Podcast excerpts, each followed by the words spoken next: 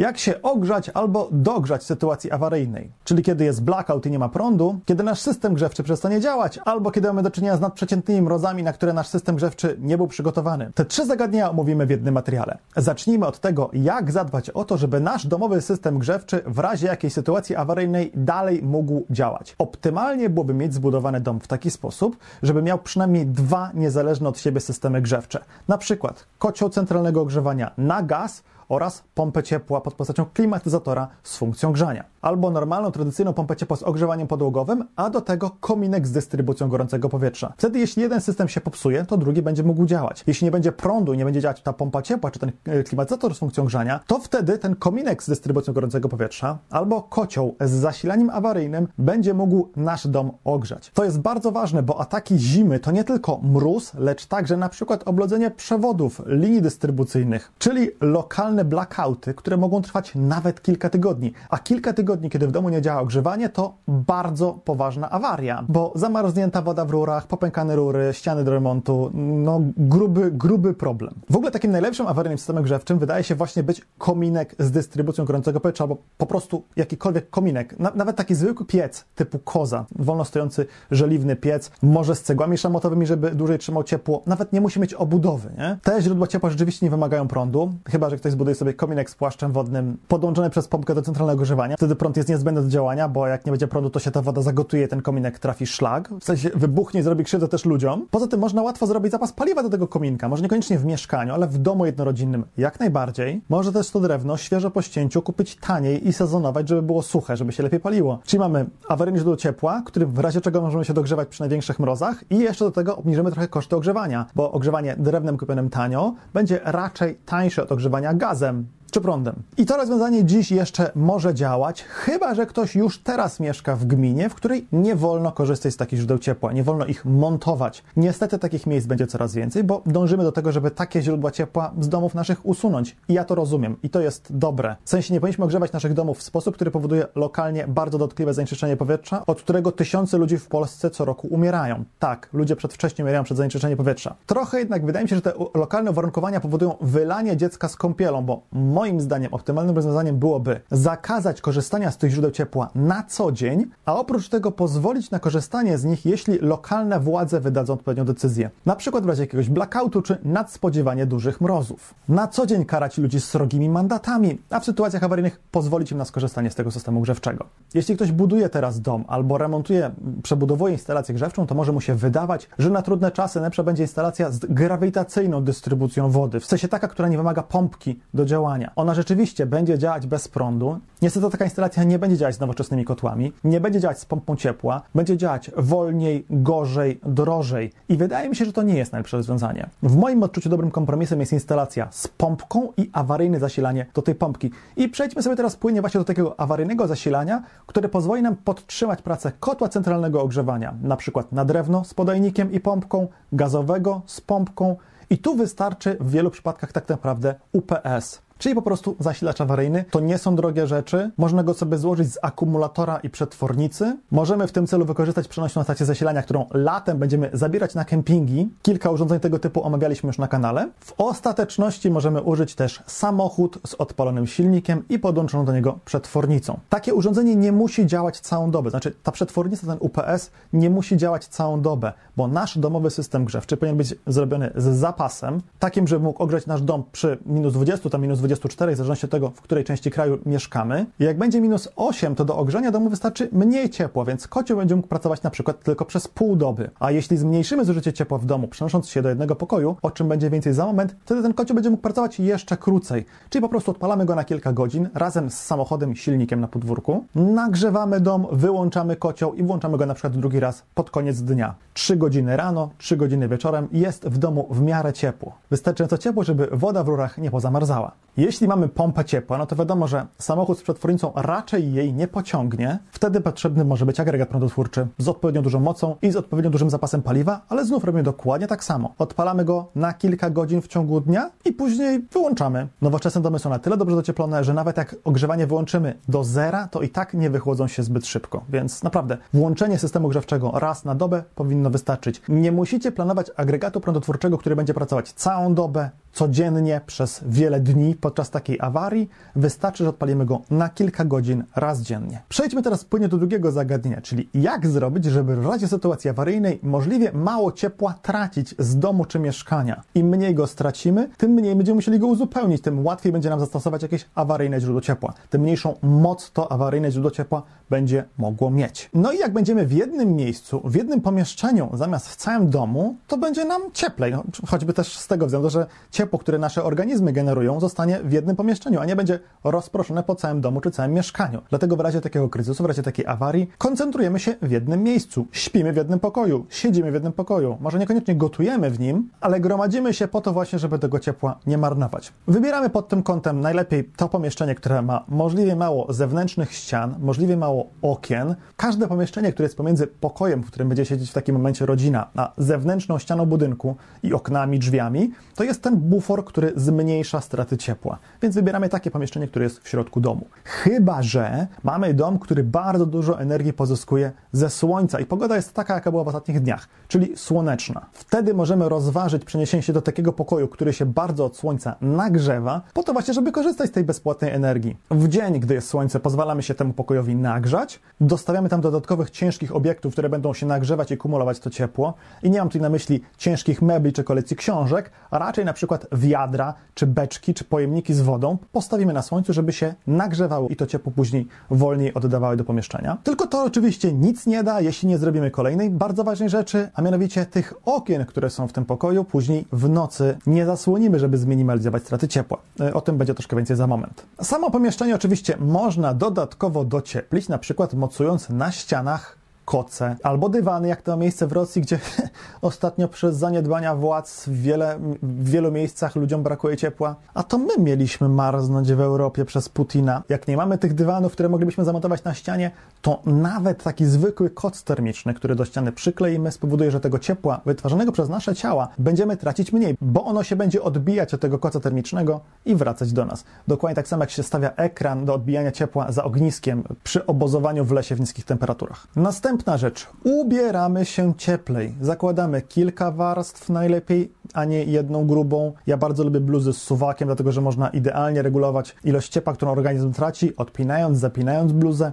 Właśnie zakładając kilka warstw jest nam o to łatwiej zadbać i unikniemy na przykład sytuacji, w której organizm zaczyna się pocić, co jest kontrproduktywne, kiedy chcemy oszczędzać to ciepło, nie? bo to ciepło chcemy skumulować w organizmie, ale bez przesady. Dlatego wiele warstw na cebulkę jest lepiej niż jedna gruba warstwa. Jeśli nic nie robimy, to siedzimy pod kocem, może nawet w śpiworze. Dziś przez pół dnia było mi zimno, bo musiałem wstać z samego rana, żeby zresztą o tych zagadnieniach opowiedzieć rano w Dzień Dobry TVN, więc się nie wyspałem. Jestem cały dzień niewyspany, cały dzień jest mi zimno, w związku z czym siedziałem owinięty kocem. Jakbym się zajął jakąś prawdziwą pracą, a nie klikaniem w komputerze, to wtedy byłoby mi cieplej. Nie musiałbym tego robić. I jeśli w razie sytuacji awaryjnej będziemy zmuszeni do siedzenia w domu, siedzenia, leżenia, spania, nie robienia niczego konkretnego, no to wtedy właśnie ten koc, ten śpiwór się przyda. Przydadzą się też czapki, szaliki, rękawiczki, ciepłe kapcie, ja to na to mówię, kapcie śpiworki, takie dodatkowo ocieplone z grubą gumową podeszwą, bo na przykład może być tak, że podłoga będzie zimna, nie?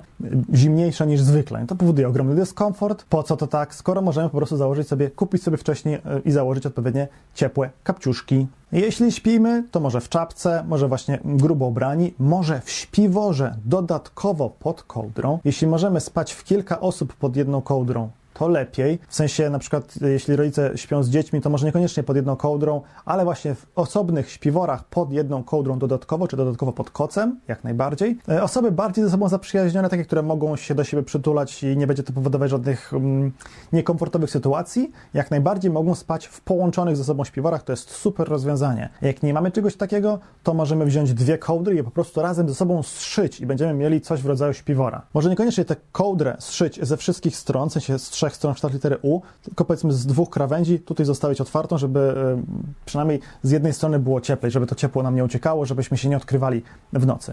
A do tego oczywiście jeszcze nawierz jeden czy dwa koce. Znów lepiej dwie cienkie warstwy niż jedna warstwa o takiej samej grubości, jak tamte dwie sumarycznie. Bo to, co najbardziej chroni przed ucieczką ciepła, to warstwa powietrza, utrzymana między kocami, a nie tylko ta warstwa powietrza między włóknami koca. Ona też, ale lepiej mieć jeszcze dodatkowo te warstwy powietrza między kocami. Nie? Minimalizujemy straty ciepła z wietrzenia. Jeśli mamy przeciągi, jeśli jest wyjątkowo zimno na zewnątrz, no to napływa do nas do domu bardzo zimne, mroźne powietrze.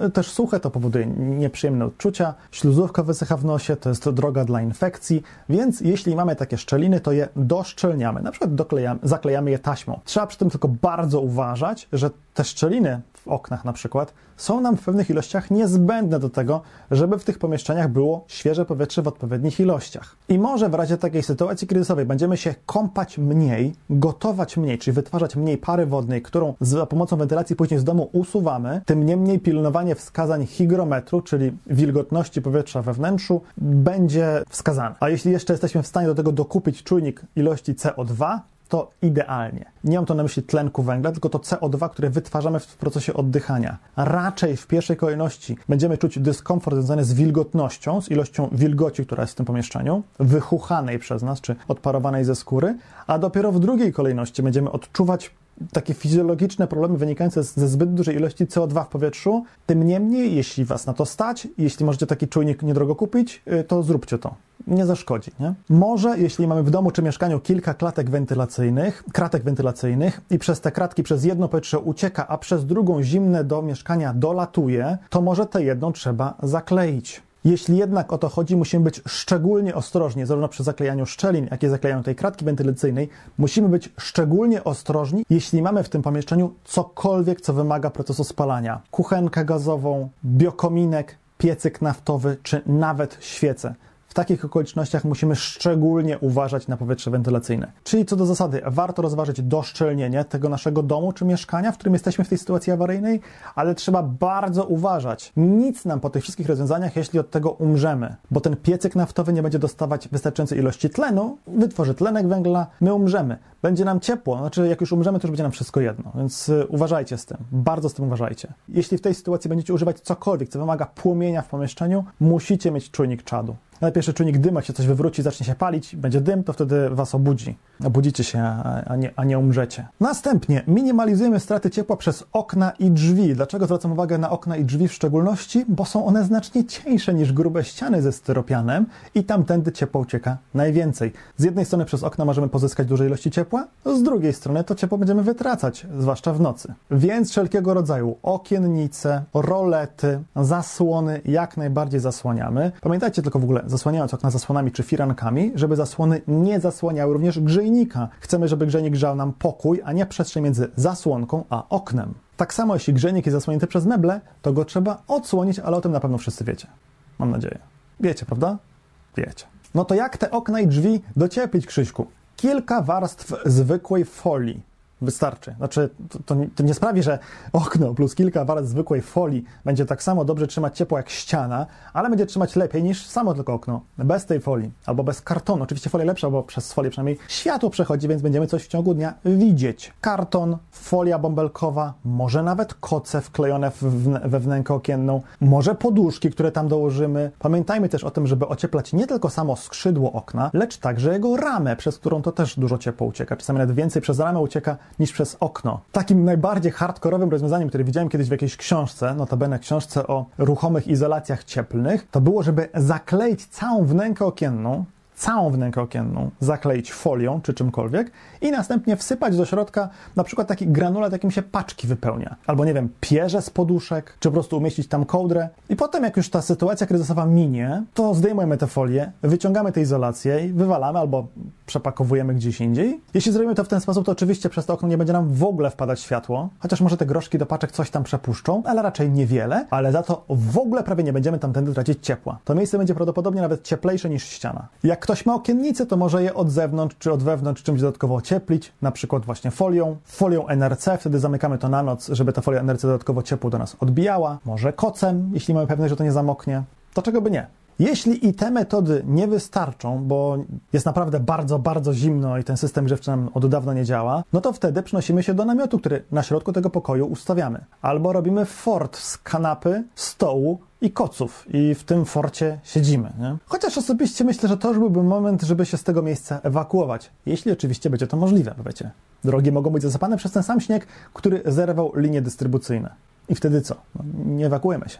I wreszcie trzeci aspekt. Kiedy już mamy tę małą przestrzeń, ten pokój, w którym siedzimy, dobrze dodatkowo zaizolowany, to tam możemy w miarę małym kosztem energetycznym i wyrażonym w złotówkach się dogrzać, utrzymać odpowiednią temperaturę. Lokalne dogrzewanie jednego pokoju nie spowoduje, że unikniemy awarii, że na przykład gdzieś tam w drugim końcu domu nam zamarznie rura. No, no nie unikniemy tego, ale przynajmniej nam będzie chociaż trochę ciepło. I możemy wtedy na przykład ten agregat odpalać tylko na kilka godzin, na małe kilka godzin w ciągu dnia, żeby w domu było plus 5 w całym domu, a w tym jednym pokoju za pomocą dodatkowego źródła ciepła, które omówimy za chwilę, utrzymamy wyższe, bardziej komfortowe temperatury. Może nie 20, ale chociaż 12, 13, 15 stopni. Jednym z najprostszych rozwiązań, które przychodzą tutaj do głowy jest oczywiście farelka, czyli elektryczny termowentylator. Wpinamy do gniazdka, mamy prąd, mamy ciepło. Może mieć moc 1, 2 kW, 1,5.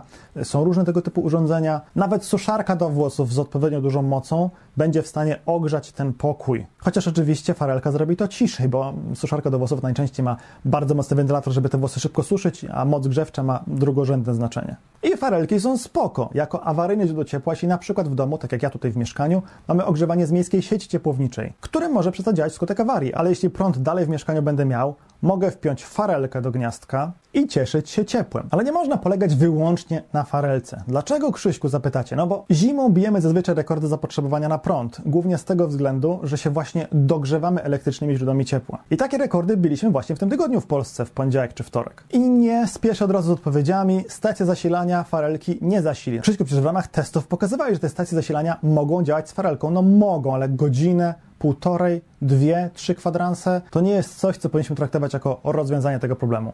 Nie. Może farelka o mocy 1 kW podłączona do samochodowej przetwornicy o mocy 1 kW to już może mieć większy sens, ale dalej wciąż nieduży. Inne elektryczne źródła ciepła, które warto wziąć pod uwagę, to są na przykład elektryczne grzejniki olejowe. One są o tyle gorsze, że zazwyczaj mają nieco mniejszą moc, wolniej się nagrzewają, wolniej ogrzewają pomieszczenie, ale też wolniej to ciepło tracą, w sensie, bo ten olej się nagrzewa i też trzyma ciepło. To czasami bywa użyteczne. Są też elektryczne promienniki, na przykład czasami w marketach na linii KAS widać, że są mocowane nad, pracownikami, żeby grzały ich bezpośrednio od góry. To się nazywa ogrzewanie na podczerwień. Są czasem po prostu takie dekoracyjne grzejniki, które grzeją, zazwyczaj drogie, a w najmniejszej skali może być to po prostu tak zwana żarówka kwoka. Nie wiem, jak to się oficjalnie, formalnie nazywa. No chyba właśnie promiennik ciepła. Takie żarówki kupuje się po to, żeby dogrzewać terraria czy kurczęta. I wtedy taką żarówkę mocujemy sobie gdzieś obok miejsca, w którym siedzimy i ona nas grzeje mocą 100-200 watów, a farelka ma moc 1000. Nie? Jeśli grzejemy lokalnie samego siebie, to zużywamy do tego celu mniej energii, niż gdybyśmy grzali powietrze w całym pomieszczeniu farelką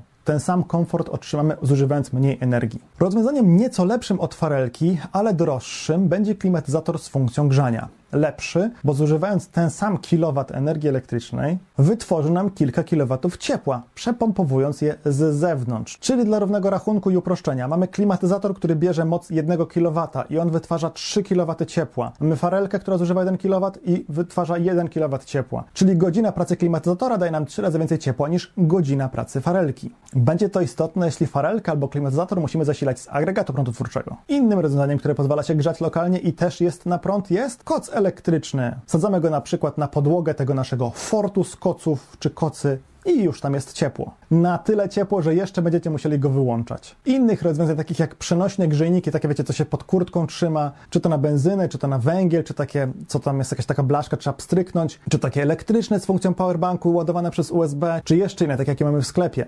Link będzie w opisie pod filmem. Nie tego typu wynalazków nie bierzemy pod uwagę, one się do tego celu nie nadają, trzeba byłoby ich zużyć zbyt dużo. A to nie są zwyczaj tanie rzeczy. Rozwiązanie, które kiedyś testowałem, tu wyjedzie karta i w opisie pod filmem będzie odnośnik.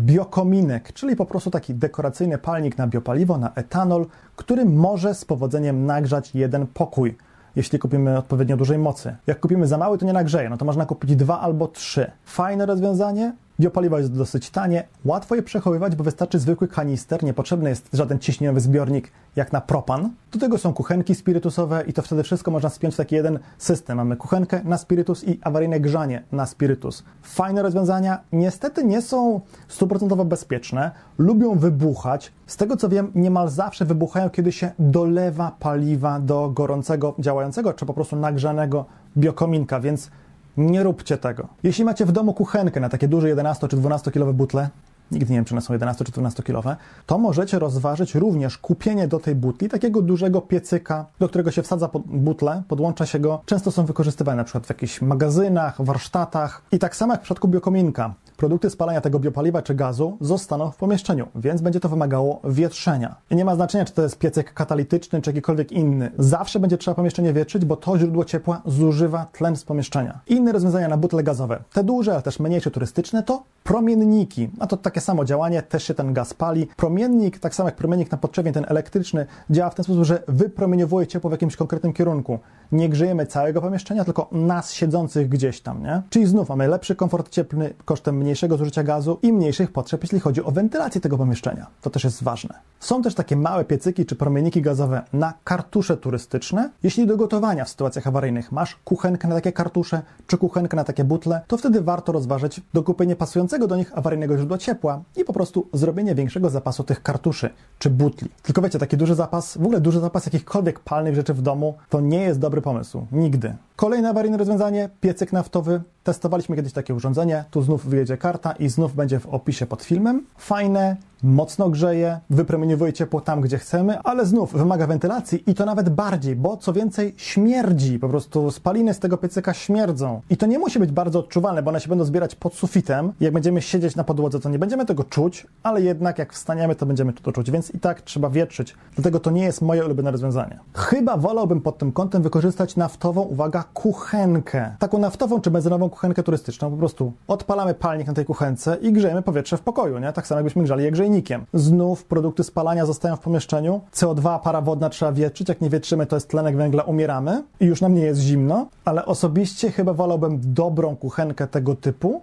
niż ten piecek naftowy, który po prostu śmierdzi, a kuchenka śmierdzi mniej. Chociaż może to dlatego ona mi śmierdzi mniej, że ja jej nigdy nie używałem w pomieszczeniu. Nie, używałem kiedyś w kamperze ale tak to w mieszkaniu to nigdy nie używałem. I nie stawiamy na kuchence garnka, co by się chciało zrobić, żeby to ciepło zakumulować na potem właśnie w tym garnku, na przykład z wodą. Tylko jak stawiamy garnek na kuchence, to ten palnik wytwarza więcej tlenku węgla. E, zbadano to. I wreszcie takie rozwiązania najbardziej awaryjne, najbardziej hardkorowe bym powiedział, czyli na przykład piecyk z doniczek podgrzewanych świeczkami. Testowałem coś takiego na kanale, uważam, że jest to średni pomysł, delikatnie mówiąc. Znów wyjecie karta i link w opisie pod filmem, a jeśli słuchasz mnie teraz w formie podcastu, to odnośniki są jak zawsze w notatkach do tego odcinka. Uważam, że to jest bez sensu, ale faktem jest, że jak się zapali w pomieszczeniu świeczkę, to to ciepło wytworzone przez płomień też zostanie w pomieszczeniu, więc siłą rzeczy temperatura prawdopodobnie niezauważalnie ale wzrośnie. No i ten piecek z doniczek ma tę zaletę, że nagrzewa się powierzchnia doniczki, ona później wypromieniowuje w naszą stronę to ciepło. Czyli ciepło jest tam, gdzie go potrzebujemy, a nie wysoko pod sufitem pod postacią ciepłych gazów. No, tam pod sufitem to one nas już nie ogrzeją. Można zrobić body burner, czyli taki awaryjny palnik wykorzystujący albo parafinę, albo olej, czy wreszcie można zrobić prosty palnik olejowy, to nie są złe rozwiązania, to są rozwiązania bardzo złe, bo najczęściej kopcą. Zwłaszcza te body burner, albo nie daj Boże jeszcze gorzej, znicze, one wytwarzają dużo sadzy, a wiecie gdzie potem ta sadza się osadza? W naszym okładzie oddechowym. To nie jest miejsce dla sadzy.